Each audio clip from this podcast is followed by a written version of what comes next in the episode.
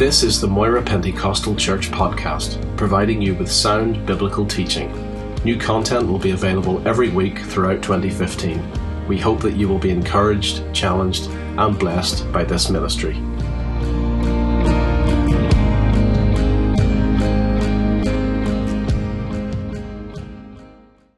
Tonight we're going to talk about God, and God is the greatest.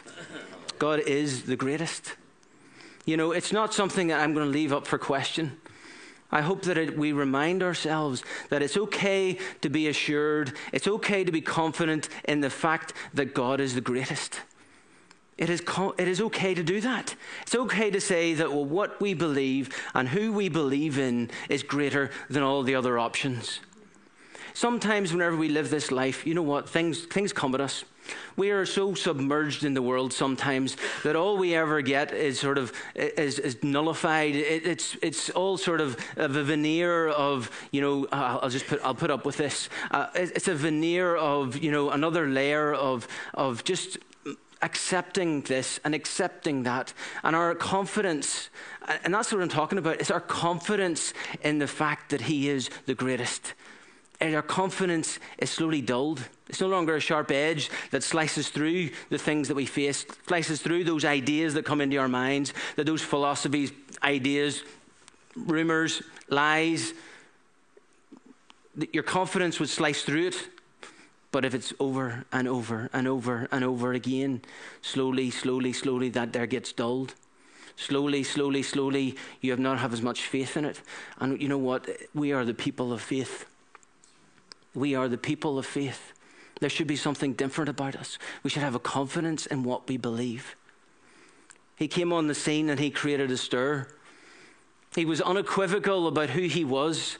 He spoke with such authority. People were startled, they were shocked.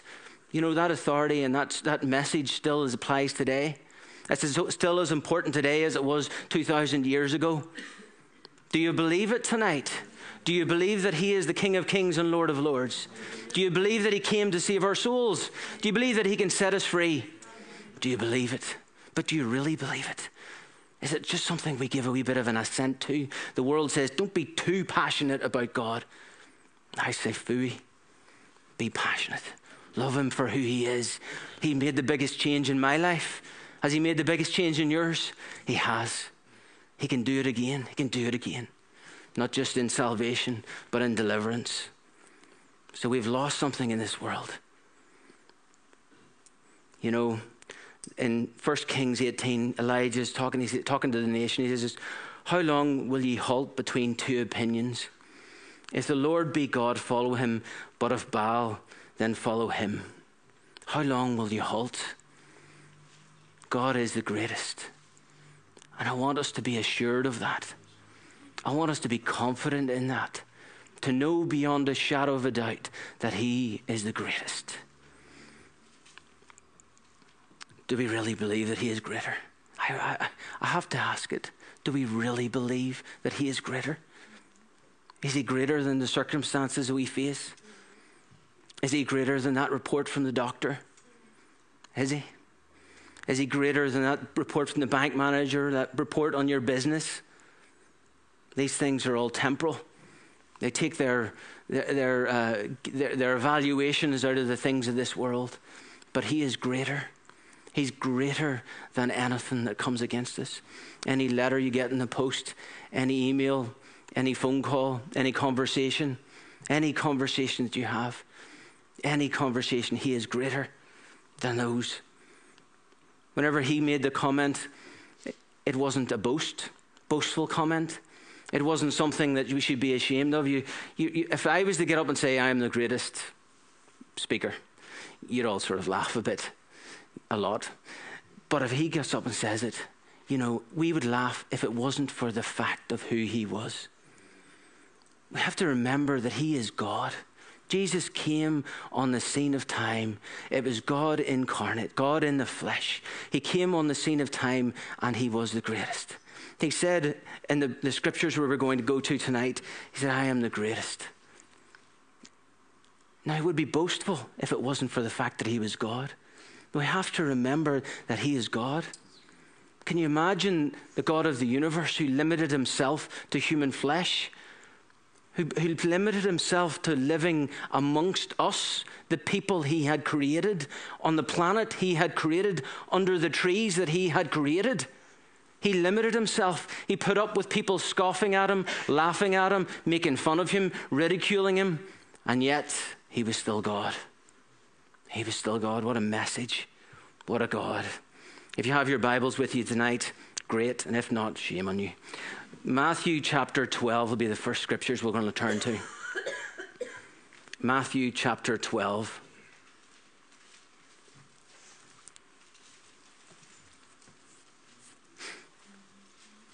Matthew chapter 12.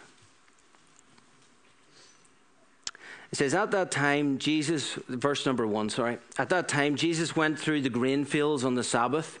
His disciples were hungry and began to pick some heads of the grain and eat them. When the Pharisees saw this, they said unto him, Look, your disciples are doing what is unlawful on the Sabbath. And he answered, Haven't you read that what David did when he and his companions were hungry? He entered into the house of God, and he and his companions ate the consecrated bread, the holy bread that was for the offering which was not lawful for them to do, but only for the priests? Or haven't you read in the law that the priests on the Sabbath day uh, uh, in the temple desecrate the Sabbath and yet are innocent because they actually work on a Sabbath and you're not allowed to work? I tell you some, I tell you that something greater than the temple is here. And if you had known what this means, I desire mercy and not sacrifice, you would not have condemned the guiltless. He spoke with such authority. There was no doubt, there was no hesitation. I think that's one of the remarkable things about his message. He came and he said, and he proclaimed boldly, the kingdom of God has arrived. You want to get caught up in all these wee religious traditions. You get caught up in the minutiae. You get caught up in straining at a gnat and swallowing a camel, as it says in other. You get caught up in all the religious activities. He says, but don't you know that something or someone greater than the temple is here? Someone greater than the temple is here. Nothing is greater than Christ. He is greater than the temple. As I said, I, want to spend a wee, wee, bit of time praising Him and lifting Him up in our minds and our uh, thoughts. In the world that Jesus came to, there were four main groups in Israel who were vying for religious supremacy. There was the Pharisees who externalized religion. It's all about what you did. It's all about how you performed. Stood on the corner and prayed out loud. It's all about being exact and being uh, external in your actions. There were the scribes who were the ones who wrote down and copied, who, who were into the letter of the law, the study of the scriptures. They were very uh, professional in their religion, they professionalized religion. There was the Sadducees who again were religious, but they were the ones in leadership.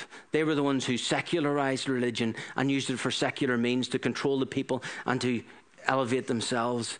And there was the zealots, those who had nationalized religion and made it a national call to rise up in arms against the Romans and kick them out.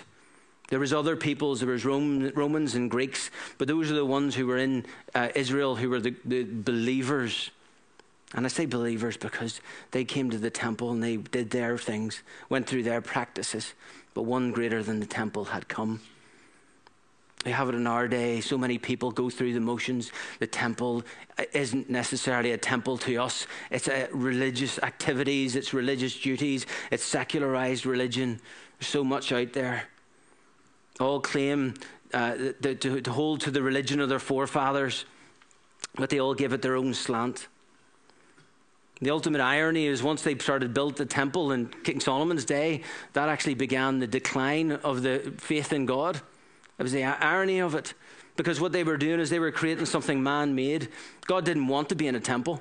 If you read in, in uh, um, oh, I've jumped ahead. If you read, the, whenever uh, God spoke to David and said, I don't really want to live in a temple, I live in a tent, and I'm happy to live in a tent. But they had formalized religion and religious practices. They'd made a building, they had a place where people came to, and in that, they had re- removed it from the people. God was no longer in the midst of the people, He was no longer walking amongst them in the tent. But now they had a, a, formalized building, they had a priesthood, and God was pushed behind the priesthood. They had sacrifice and order to things, and God was pushed back again. And it was, in, it was only in Jerusalem, so he pushed back again and pushed further and further and further out of their lives and further and further away. Yes, he was still part of the country, but this was the start whenever the temple was first built.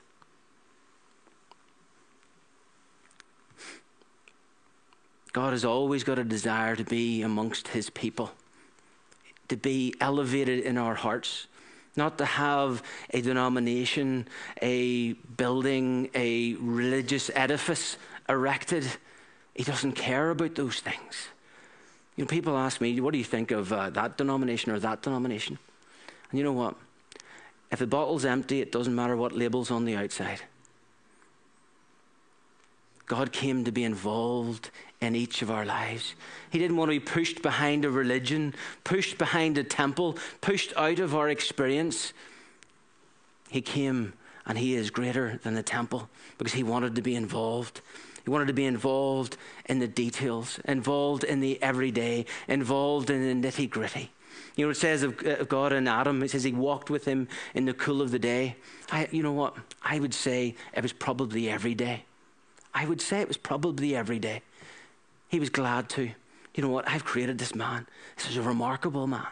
People are, we are remarkable. Yes, we are fallen, but God was happy to walk with him and talk with him and get his perspective and broaden his mind and get him to think of other things. He was happy times with God walking with Adam in the cool of the day. And you know, God wants that. He doesn't want religion to be formalized for you. He doesn't want it to be formalized for me. He doesn't want to be pushed onto the back burner and something that we only do once in a while, something that we only think about whenever either times are trouble or we're in church. He doesn't want that. He doesn't want that. He wants to be involved in the everyday. That's why he said that it's better than the temple. He's greater than the temple because the temple is a place that some of the Jews only went to at feast times. He's greater than the temple because he wants to be involved in every day. He wants to be involved in every way. He wants to be involved in all the details, everything that involves your life. Oh, but why would God care about that? Because He does. Because He's big enough to care. He's big enough to care.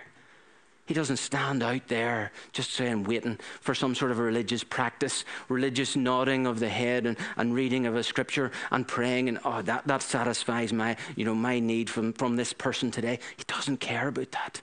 He wants to be involved with you. He wants to be involved every day with you. Every day. My goodness. We do it as well. We have a tendency of pushing God out, pushing Him beyond. But Jesus is greater than the temple, He's greater than all those religious things. Do we wall him off because we're afraid that if we let him in, that, you know, things might just get a wee bit crazy? Do we wall him off because there's things that we don't understand? Do we blame him for things that have happened in our lives and say, you know what, you weren't there for me when that happened? So, you know what, you can't come in all the time now. Do we do that? Is there things that we don't understand and we make that another priest between us and God, another wall between us and God, another curtain? But I tell you, his heart, his desire, his passion is to be in intimate relationship with you. Intimately every day. Not just a passing nod once a week, but every day. Over and over, you know, that idea of asking Jesus into your heart. You know, the, the whole the pop catchphrase now by, from the Pentecostal church over the last 50 years has been uh, it's not about religion, it's about relationship. And it is a pop phrase, but it's true. It's about every day letting Him in. Pour out your heart to Him. You don't pour it out to a priest, you pour it out to Him because He knows better than anyone. And the answer to these Pharisees who were challenging Jesus on the behavior of his disciples, in answer to them, whenever they were saying about, oh, look what they're doing, they're, they're breaking the religious rules, they're, they're doing what they shouldn't do on a Sabbath day, what did he answer with? He said, You don't even know what you're talking about. Um, I was getting all excited there and lost my place. he, got all, he, he, he, answered them and he said unto them, he replied to them in Matthew 12, 7, he replied to them, but he quoted from Hosea. He quoted from Hosea 6, 6. It says, For I desire, I desire steadfast love, not sacrifice, the knowledge of God rather than burnt offerings. He quoted from Hosea. We all know the story of Hosea. What a man. He was a man that God sent, a prophet who was sent to be an example to the nation of what way the nation was treating God. He went to the, a certain part of town. There's kids in the room. Went to a certain part of town, found a girl, and married her. And he raised her up to a position of the, the, God, the man of God's wife. That's what she was raised to. And in a, a, in a religious community, be it all these other types of religion, but still a godly community, everyone would have gone, oh, she's now the, the man of God's wife. But it wasn't good enough for her. She turned her back and she walked away. She went back to her old lover. She went back to her old lifestyle. Jesus quotes from this. Jesus quotes from this story to say that wasn't the plan. God's heart was breaking whenever, whenever the nation turned away. Can you hear the echo in Jesus' words? I desire steadfast love, not sacrifice. I desire intimacy, not order not ritual, not habit. Habit. Yes, there's a good thing, a habit, but habit can relationship. We need something real. You know what? I find as I go on, I need more reality in my life. I need more reality of who God is. I need more reality. There's too much fake stuff. There's too much religious stuff. It's either one end or the other. There's too much of it. I want the reality of who He is living in my life. We have a Savior who wants to be closer than a brother. Wants to be closer than a brother. You know, for years that verse, it, it, was, it was, important. I, I, I, nodded to it. You see, the day my brother went, moved, moved country, he went and immigrated to America. The day my brother immigrated to America, it was like he had died. I, I felt like he had died. And you know, that day, that verse meant the world to me because I understood it. I finally realized that he is closer than a brother. Me and my brother used to go everywhere. We'd go to the coffee shop, we'd go to the cinema. We, were, we both came back from America and we were both unemployed for nine months. We both went down to the Dole office and told them about all the jobs we were applying for. We both then went to the museum or we would go for a walk up Cave Hill and we would go through. We were like that. When we were in America for four years, we had no friends. We were like that. We went ever together. We, we told each other everything. And whenever he went to America, I realized that he is a friend that sticks closer than a brother. That we can tell him anything, pour out our hearts to him. Lord, I don't understand. Lord, I don't know what's happening. Lord, I don't know why this happened to me. This happened to my loved ones. I don't understand. It's okay to tell them. It says, be, it says in the scriptures, be angry but sin not. It's okay to be angry and frustrated, but go to Him. Don't run away from Him. Go to Him. He wants that relationship where we can go to Him. The heart of God is a heart of communion, of fellowship with Him. It's involvement, intimacy with Him. The analogy used in Ephesians 5 is husbands, love your wives as Christ loves the church. It's such a, a, a, perfect picture. I tell you, if Sharon and I fall out, not that we do very often, but if we fall out, there's nothing worse. You're walking around like stray cats, closing doors and turning your music up or turning your music down, or I'm away out in the bike, I'll see you later. You know, but it's true we, we have to love our wives like Christ loved the church, sacrificially sometimes. No, I'm only joking. But we, you know, that intimacy though is so important. Intimacy with God. You know, sometimes it's okay to tell him things you wouldn't tell your partner. It's okay to tell him things that you've no one else to tell because he's there. And he says he's greater than the temple. He's not a religious order to things, he's a reality. He's a reality in our lives. You know, the Lord works from the inside out. E.T. Benson. The world works from the outside in. The world will take people out of the slums. Christ will take the slums out of people. And then uh, they would take themselves out of the slums. The world would mold men by changing their environment. Christ changes men who then change their environment. The world would shape human behavior, but Christ can change human nature. It's through that intimacy. We get involved with Him. We pour out our heart to Him, not in a, a religious way. You know, the prayers don't have to be religious, they just have to be intimate, honest. Matthew 11, it says, Take my yoke upon you and learn from me, for I am gentle and lonely in heart, and you will find rest for your souls. He wants to be walking with us in the cool of the day. He wants to be intimate with us. A greater than the temple is here. It's amazing, you know, when I think about his passion for involvement. I love that scene in the, the scriptures where it talks about Jesus going in to clean out the temple. I can see him going in and standing in the, the building. Here's the money changers, here's the animals that are all bound, ready for sacrifice. And he's thinking about these things. He's thinking about the relationship that the nation has with God. He's thinking about how much religion and how much order and how much sacrifice of, uh, of religious things has come in between him and the people. He's walking around. He starts picking up those pieces of string that were used in the sacrifice. It says that he made it a scourge, but we don't know what he made it from. The only, only rope there would have been the string from the sacrifices. And he goes around and he's gathering them.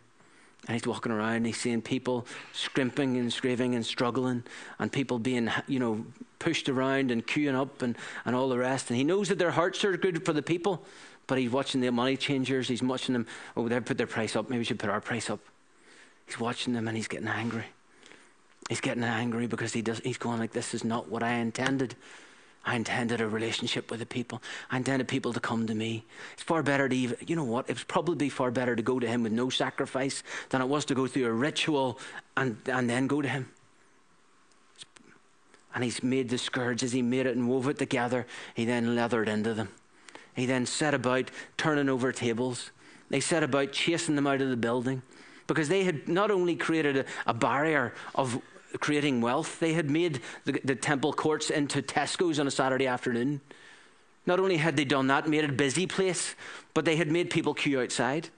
It made people stand outside. We couldn't have every, all the Gentiles into because the Gentiles, you know, oh, you got to stand out there. You're not allowed in. We're busy up in here. God, well, that's not right.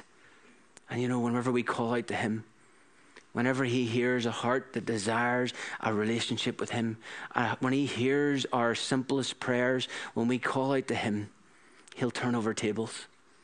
He'll, he'll make a mess. He'll fight his way to get to you. He'll do whatever it takes to get to you, to hear your prayers. He doesn't stand back. He doesn't want a formalized religion.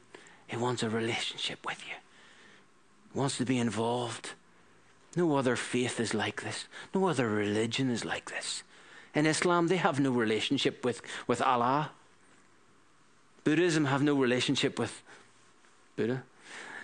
They have no relationship. They have no God. They, the gods of old in the Greek times and Roman times, they were capricious. They stood out the back and they played with men like chess pieces. That's all that they thought. But God came on the scene in the person of Jesus and said, I want to be involved.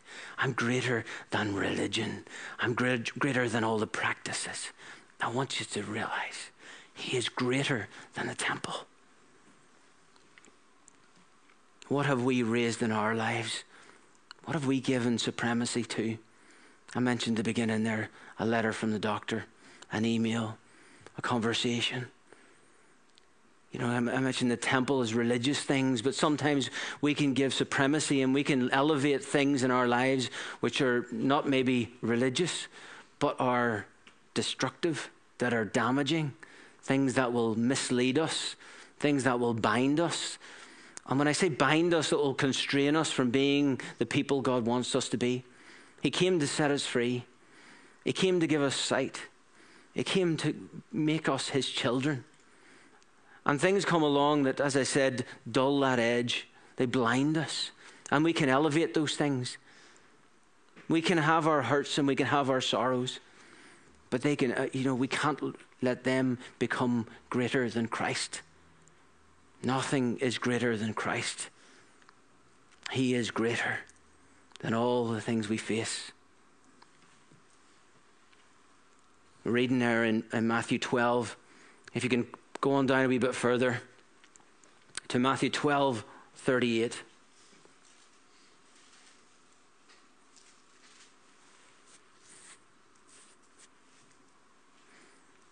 Matthew 12, 38 says, Then certain of the scribes and Pharisees answered, saying, Master, we would see a sign from thee. But he answered and said unto them, An evil and adulterous generation seek after a sign, and there shall no sign be given to it, but the sign of the prophet Jonas. For as Jonas was three days and three nights in the, whale's belly, so shall, so shall the Son of Man be three days and three nights in the heart of the earth. The men of Nineveh shall rise in judgment with this generation and shall condemn it, because they repented at the preaching of Jonas, and behold, a greater than Jonah is here. Praise the Lord. Praise the Lord. A greater than Jonah is here. The prophet who spoke to the nation of Assyria, he brought them a message of God's impending judgment upon them and the whole nation repented. They all responded. We're very familiar with the story. We know all about the whale, about his reluctance. We know about him fleeing and heading off in the wrong direction. It's very unusual in the Old Testament because it's a missionary. And you don't see very many missionaries in the Old Testament. And it's to a foreign country. But he warned them that judgment was on the way, and they responded. He was the reluctant prophet. He took a trek into the city and along the streets, and he preached the whole city, and they responded. And the image at the end is him sitting underneath the gird and re- regretting what had happened. It's a remarkable story. It's a, it's a sh- surprising story in many ways because it doesn't quite fit with the picture. But Jesus is greater than Jonah. Jonah was compelled to fill his mission through fear. Jesus was compelled to fill his mission through love. Jonah's mission was to one city, Jesus' mission was to the whole world. The message, repent for judgment is coming, was Jonah's message. The message, repent for the kingdom of God is at hand, was Jesus. Jonah was upset that he was successful and regretted his mission. Jesus rejoiced that his mission was a success and continues to rejoice. Jonah's converts died, and his success lasted only one generation. Jesus' converts never died, and his success lasts throughout all eternity. Jonah hated, hated. To say that the Jews hated, or the Israelites hated the Assyrians, is to be light about it. He hated the, the people he was sent to, but Jesus loved us.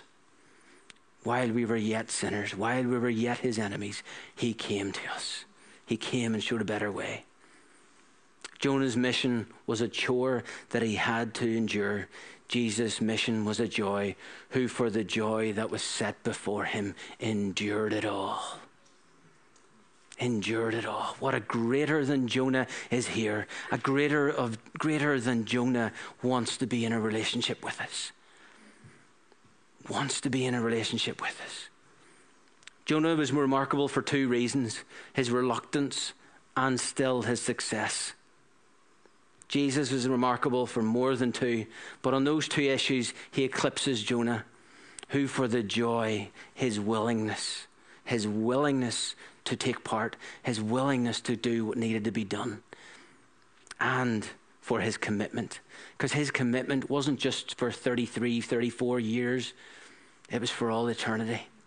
Because when he limited himself into human flesh, he was limiting himself into human flesh for all eternity. There is a man, Daniel says it, I beheld the Son of Man in heaven. He did that. This is him saying again that he wants to be in relationship. He's taken it a step further. He's being assertive on it. There's no doubt that he is committed 100% because you can relate to him as a man. You can relate to him as a man. Yes, he has a glorified body. He's been raised again, and he's in heaven by the right hand of the Father, but he's still a man. He has a body, it's a glorified body, but it's a body. We can relate to that. Praise the Lord. God, it's good. It's good to be. It's good to know. It's good to know that He is greater. It's good to know that He's a man. Good to know that He's touched with those things that we go through. It's good to know that He knows. Jonah, in many ways, also represents the prophets of the Old Testament. For those people who have actually twigged on already, uh, the, the, the priest, prophet, and kings where I'm heading with this. So he's the, prophet, the prophets of old. He's, he's greater than the prophets of old. Jonah represented them. They came with a message from God and they spoke into culture, they spoke into society, they spoke into the king, they, spoke, they, they wanted to guide the nation, and that was what they were there for. Jesus came and, yes, he spoke to the big picture, he spoke to the things that were going on, but you know what? He spoke into the little picture frame.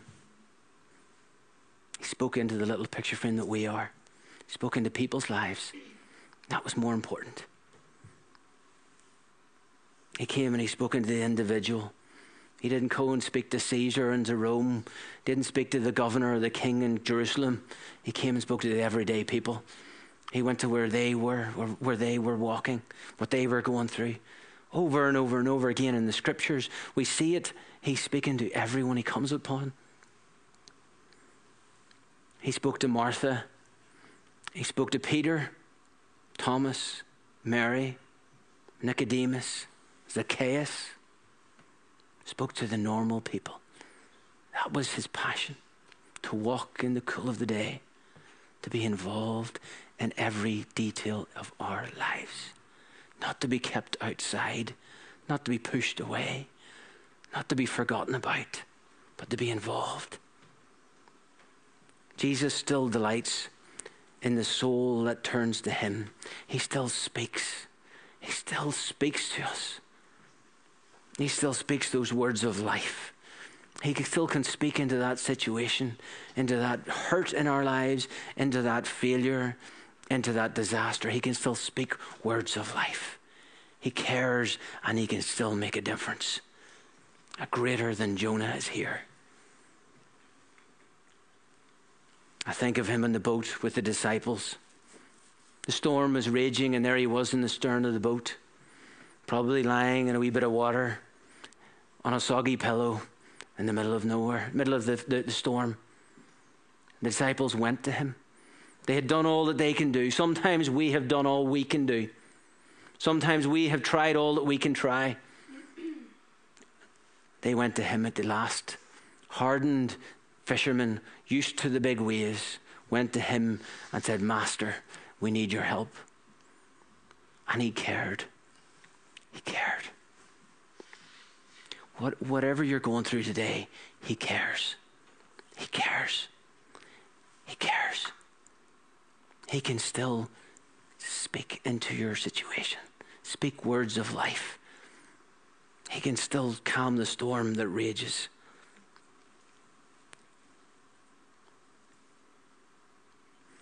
I have to remember that his involvement is, is something he has decided that he is doing. I want to be involved. I am the way, the truth, and the life. We need to stop looking at others as a, a as a, a an answer. We have one greater than the temple. We have one greater than Jonah. We need to ask him, can you be involved? I mentioned at the beginning there, we need to have more assurance on what we believe. We need to lay, lay hold on, uh, on God. We need to be determined to get a hold of God. We need to be de- determined to get Him involved in our situations. Why is He the last we go to? Why is He the last answer we think of? We need God involved. I don't know about you tonight, but I've got situations I'm facing that I don't have an answer for. I don't know what you're going through, but I've come to my wits' end. I don't know what to do in certain things. I, I really don't know what to do, but one greater than the temple is here. One greater than Jonah is here. He wants to be involved. He's passionate about being involved. He will go out of his way to be involved. says there that the men of Nineveh will stand up in ju- judgment with this generation and condemn it. The men of Nineveh didn't know that God was a merciful God. They just repented. They heard that judgment was coming from God. They, and they knew what God had done for the people of Israel, and they were like, oh no, judgment's coming, ripping their clothes, putting sackcloth on the donkeys. They repented as a whole to a man. They didn't know what God's like. How much more us? How much more should we know what God is like? How much more? We are the people of God. We are the ones who have the Word of God. We have had Him moving in our lives. We have had Him operating in our lives and doing things for Him, for us. We have had His help in past. How much more should we be willing to respond to the Word of God? How much more should we turn to Him, knowing that He is that He is greater than Jonah, that He has the words of life, that He can speak into our situation? I love uh, all the things that are the- theological and philosophical. I love those things. But it's the reality of who He is that makes all the difference. He's done it in the past and He can do it again. His willingness to be involved. That's what I want to emphasize tonight. His willingness to be involved in everything that you're going through. He doesn't want to be pushed away. We push him away too quickly and too easily sometimes. We discount him as a that's another thing after I have done all that I can do. After I have tried my best. And we could, that's good. It's honorable to do that. But we need to rely on him. Come to him. So he's greater than the temple and greater than Jonah. And thirdly, Matthew 12 42. It says, the queen of the south shall rise up in judgment with this generation and condemn it. For she came from the uttermost parts of the earth to hear wisdom of Solomon, and behold, a greater than Solomon is here. Solomon represented the kings of Israel, the golden age of the nation, where their wealth and their reputation was spread abroad. The queen of the south, here's the queen of Sheba, when she came to Solomon in 1 Kings 10. She came to him and she communed with him. She traveled, it says that she traveled from her, her uh, a great distance, uh, came to Jerusalem with a very great train with camels. You don't have to turn to it, I'm just going to read this. With camels uh, that bear spices and very much gold and precious stones. And when she was come to Solomon, she communed with him of all that was in her heart. And Solomon told her all her questions. In other words, he answered all her questions. And there was not anything hid from the king which he told her not. And when the queen of Sheba had seen all Solomon's wisdom and all the house that he had built, as in the house of God, and the meat of his table and of the sitting of his servants and the attendance of his ministers and their apparel and the cupbearers and his uh, uh, and his ascent by which he went up to the house of the Lord, there was no more spirit in her. And she said to the king, It was a true report that I heard in mine own land of thy acts and of thy wisdom. Howbeit I believed not the words until I came, and mine eyes have seen it. And behold, the half was not told me. Thy wisdom and prosperity exceedeth the fame which I heard. Happy are thy men, happy are these thy servants, which stand continually before thee, that hear thy wisdom. Blessed be the Lord thy God, which delighteth in thee, to set thee on the throne of Israel, because the Lord loved Israel forever. Therefore he made thee king to do judgment and justice.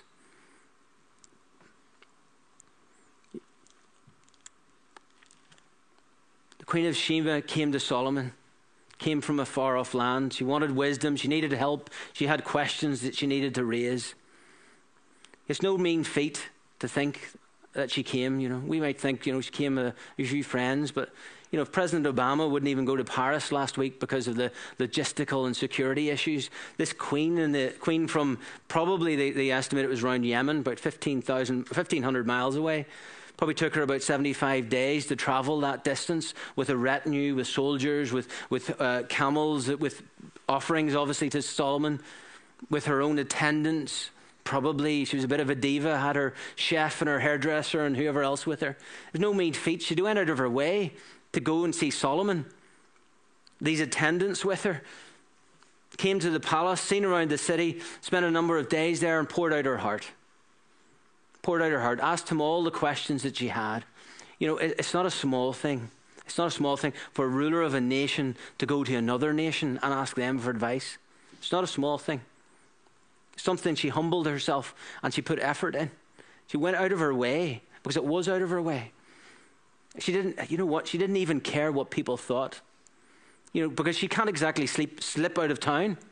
She can't exactly slip through the countryside and no one noticing her. She has to have a certain amount of prestige when she's going.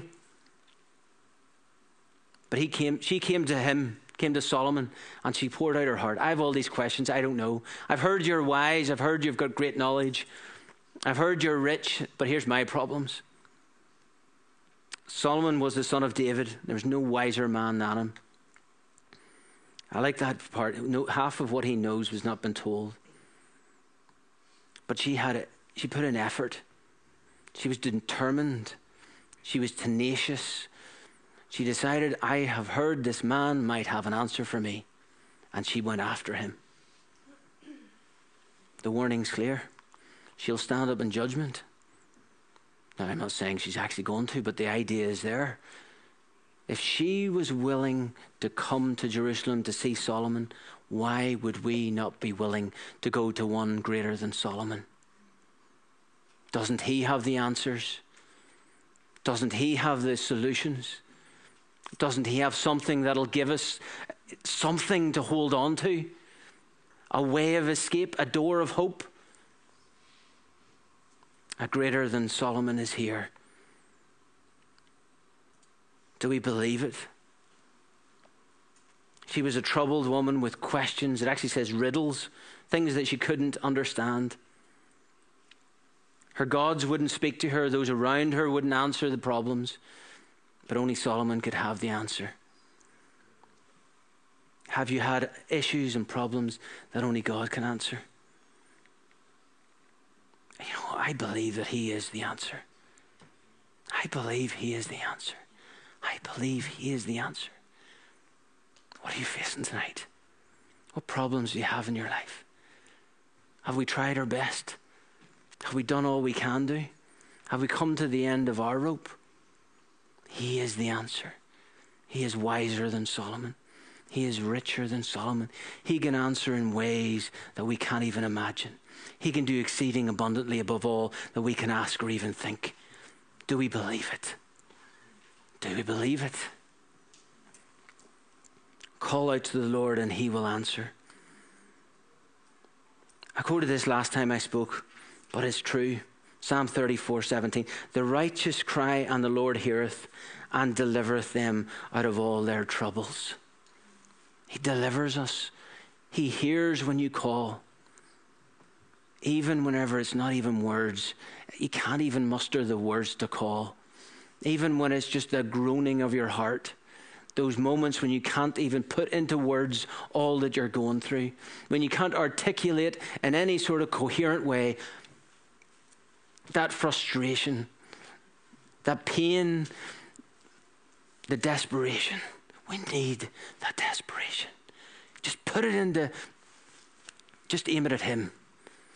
He can hear and He can solve and He can help. He can give us something to keep us going. He's a greater than Solomon is here. It's remarkable. I, I, keep coming back to this. Each of these three points emphasize his willingness to be involved in the, with the individual and in the details. His ability to help. Jesus asked his disciples, Will you leave me? Everyone else has turned their backs. Will you leave me? And what did they say? Where else will we go for these words of life? Because he can speak into your life, he can speak into our situations, he can speak into that thing that you're going through, and he can change it. Doesn't take a month, doesn't take a year, do you know what? It can be right now. Right now. Whenever God speaks, He speaks clearly. He still does it. Sometimes it's a still, still small voice. Not always, not often. Usually it's through the scriptures. Usually it's through someone someone has said to you. Sometimes it's through a chorus that you've sang. But He can speak to us. He can set us free. Look for it. I think the important thing is that we look for it in expectation. We listen for it. Sometimes we just come to come to church and we think, right, we'll see pastors away. Let's see how these guys do, and we decide, you know what, I'm going to see how they do. And you know what? I'll tell you honestly, I felt that. I have. But we should be coming here to hear from God. We should be coming here saying, listen, I don't care if it's a donkey up there. If Baal or if Balaam can hear from a donkey, I want to hear from God. You know what? I need to hear something from God. Do you need to hear something from God? Do you need that? Well, that's what that should be our attitude when we come to church. It should be our attitude when we visit other churches sometimes. It should be our attitude whenever we're reading the scriptures, whenever we're watching some preacher on YouTube or on the God channel. Some of them are very tough to do that on the God channel. I do it, in, I do it on YouTube. It's Carter Conlon usually. But you should be listening. What, what's God got to say? Is there anything this God's got to say? Sometimes there is and sometimes there isn't. But it's our expectation. Because if we've, we've, relegated God to a Sunday thing and to only a, a, Pastor David thing, who is great, and I'm not, I'm not taking away from that, but I'm making a point here. If we relegate it only to something religious like a temple or a uh, Jonah or uh, Solomon, that's the only person who can speak to me, then you'll miss it. Because God wants to speak to you in ways that you haven't even comprehended, sometimes in ways you don't even imagine. I know a guy who's a pastor of a church who got saved watching a Dirty Harry movie. In the back, there was a neon sign flashing Jesus saves, Jesus saves, Jesus saves, Jesus saves. You know what? I would almost recommend we all turn the movie on, pause at that part, watch it over five seconds, and get it into your heart. Jesus saves, Jesus saves, Jesus saves, Jesus saves. What are you going through tonight? Jesus saves, Jesus saves, Jesus saves. You're not coming to hear a person, you're coming to hear from God. I want to hear from God. I want to be, I Him involved in the details. It's not a, it's not a temple. It's a relationship, intimate involvement in our lives. Intimate involvement in our lives. Psalm 118, well known psalm, says, It is better to trust in the Lord than to put confidence in man.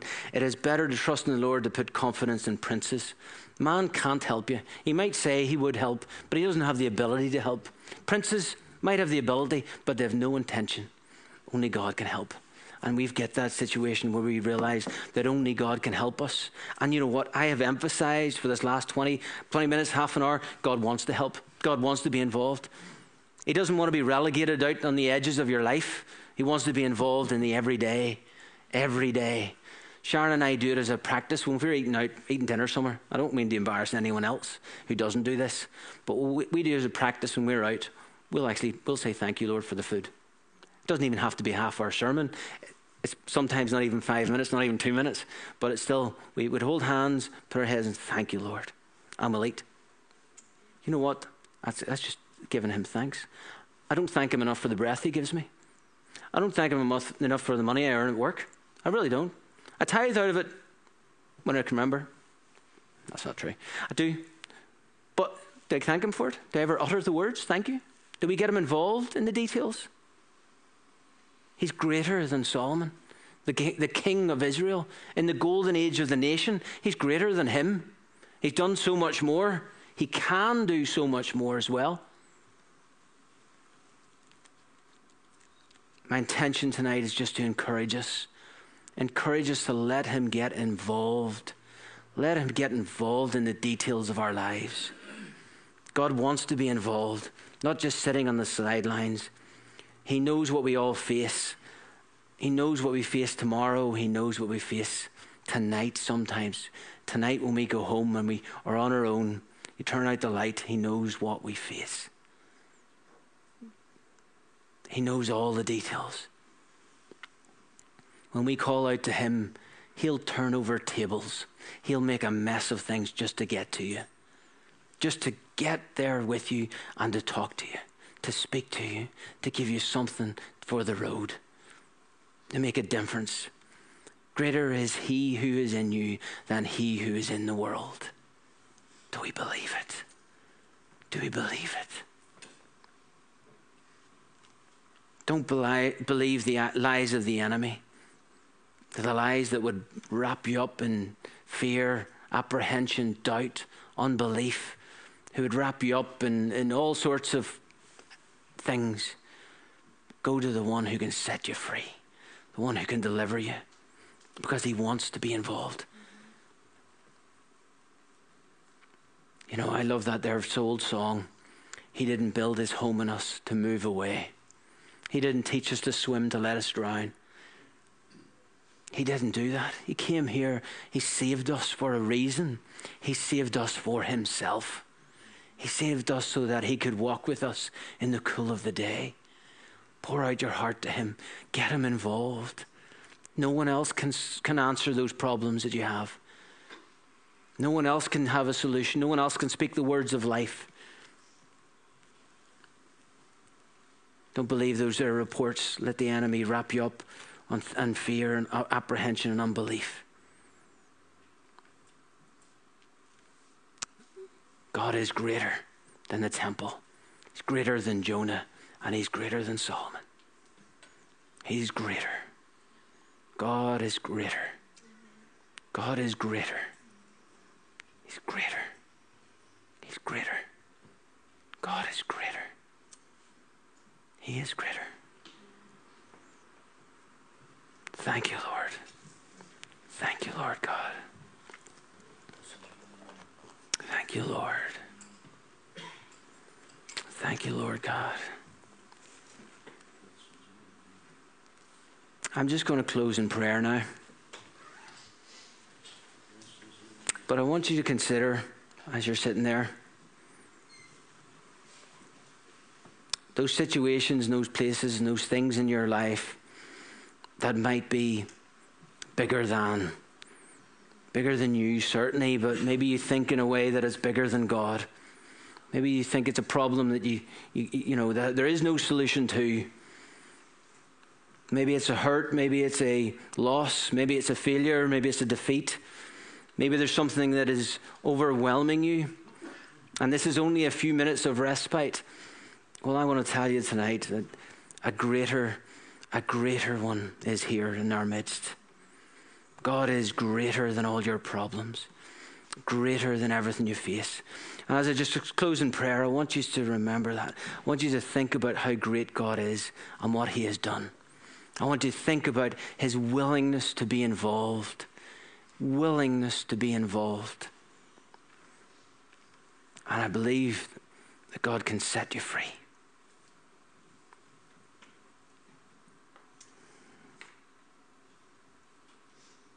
Father God in heaven, Lord, we praise you, Lord.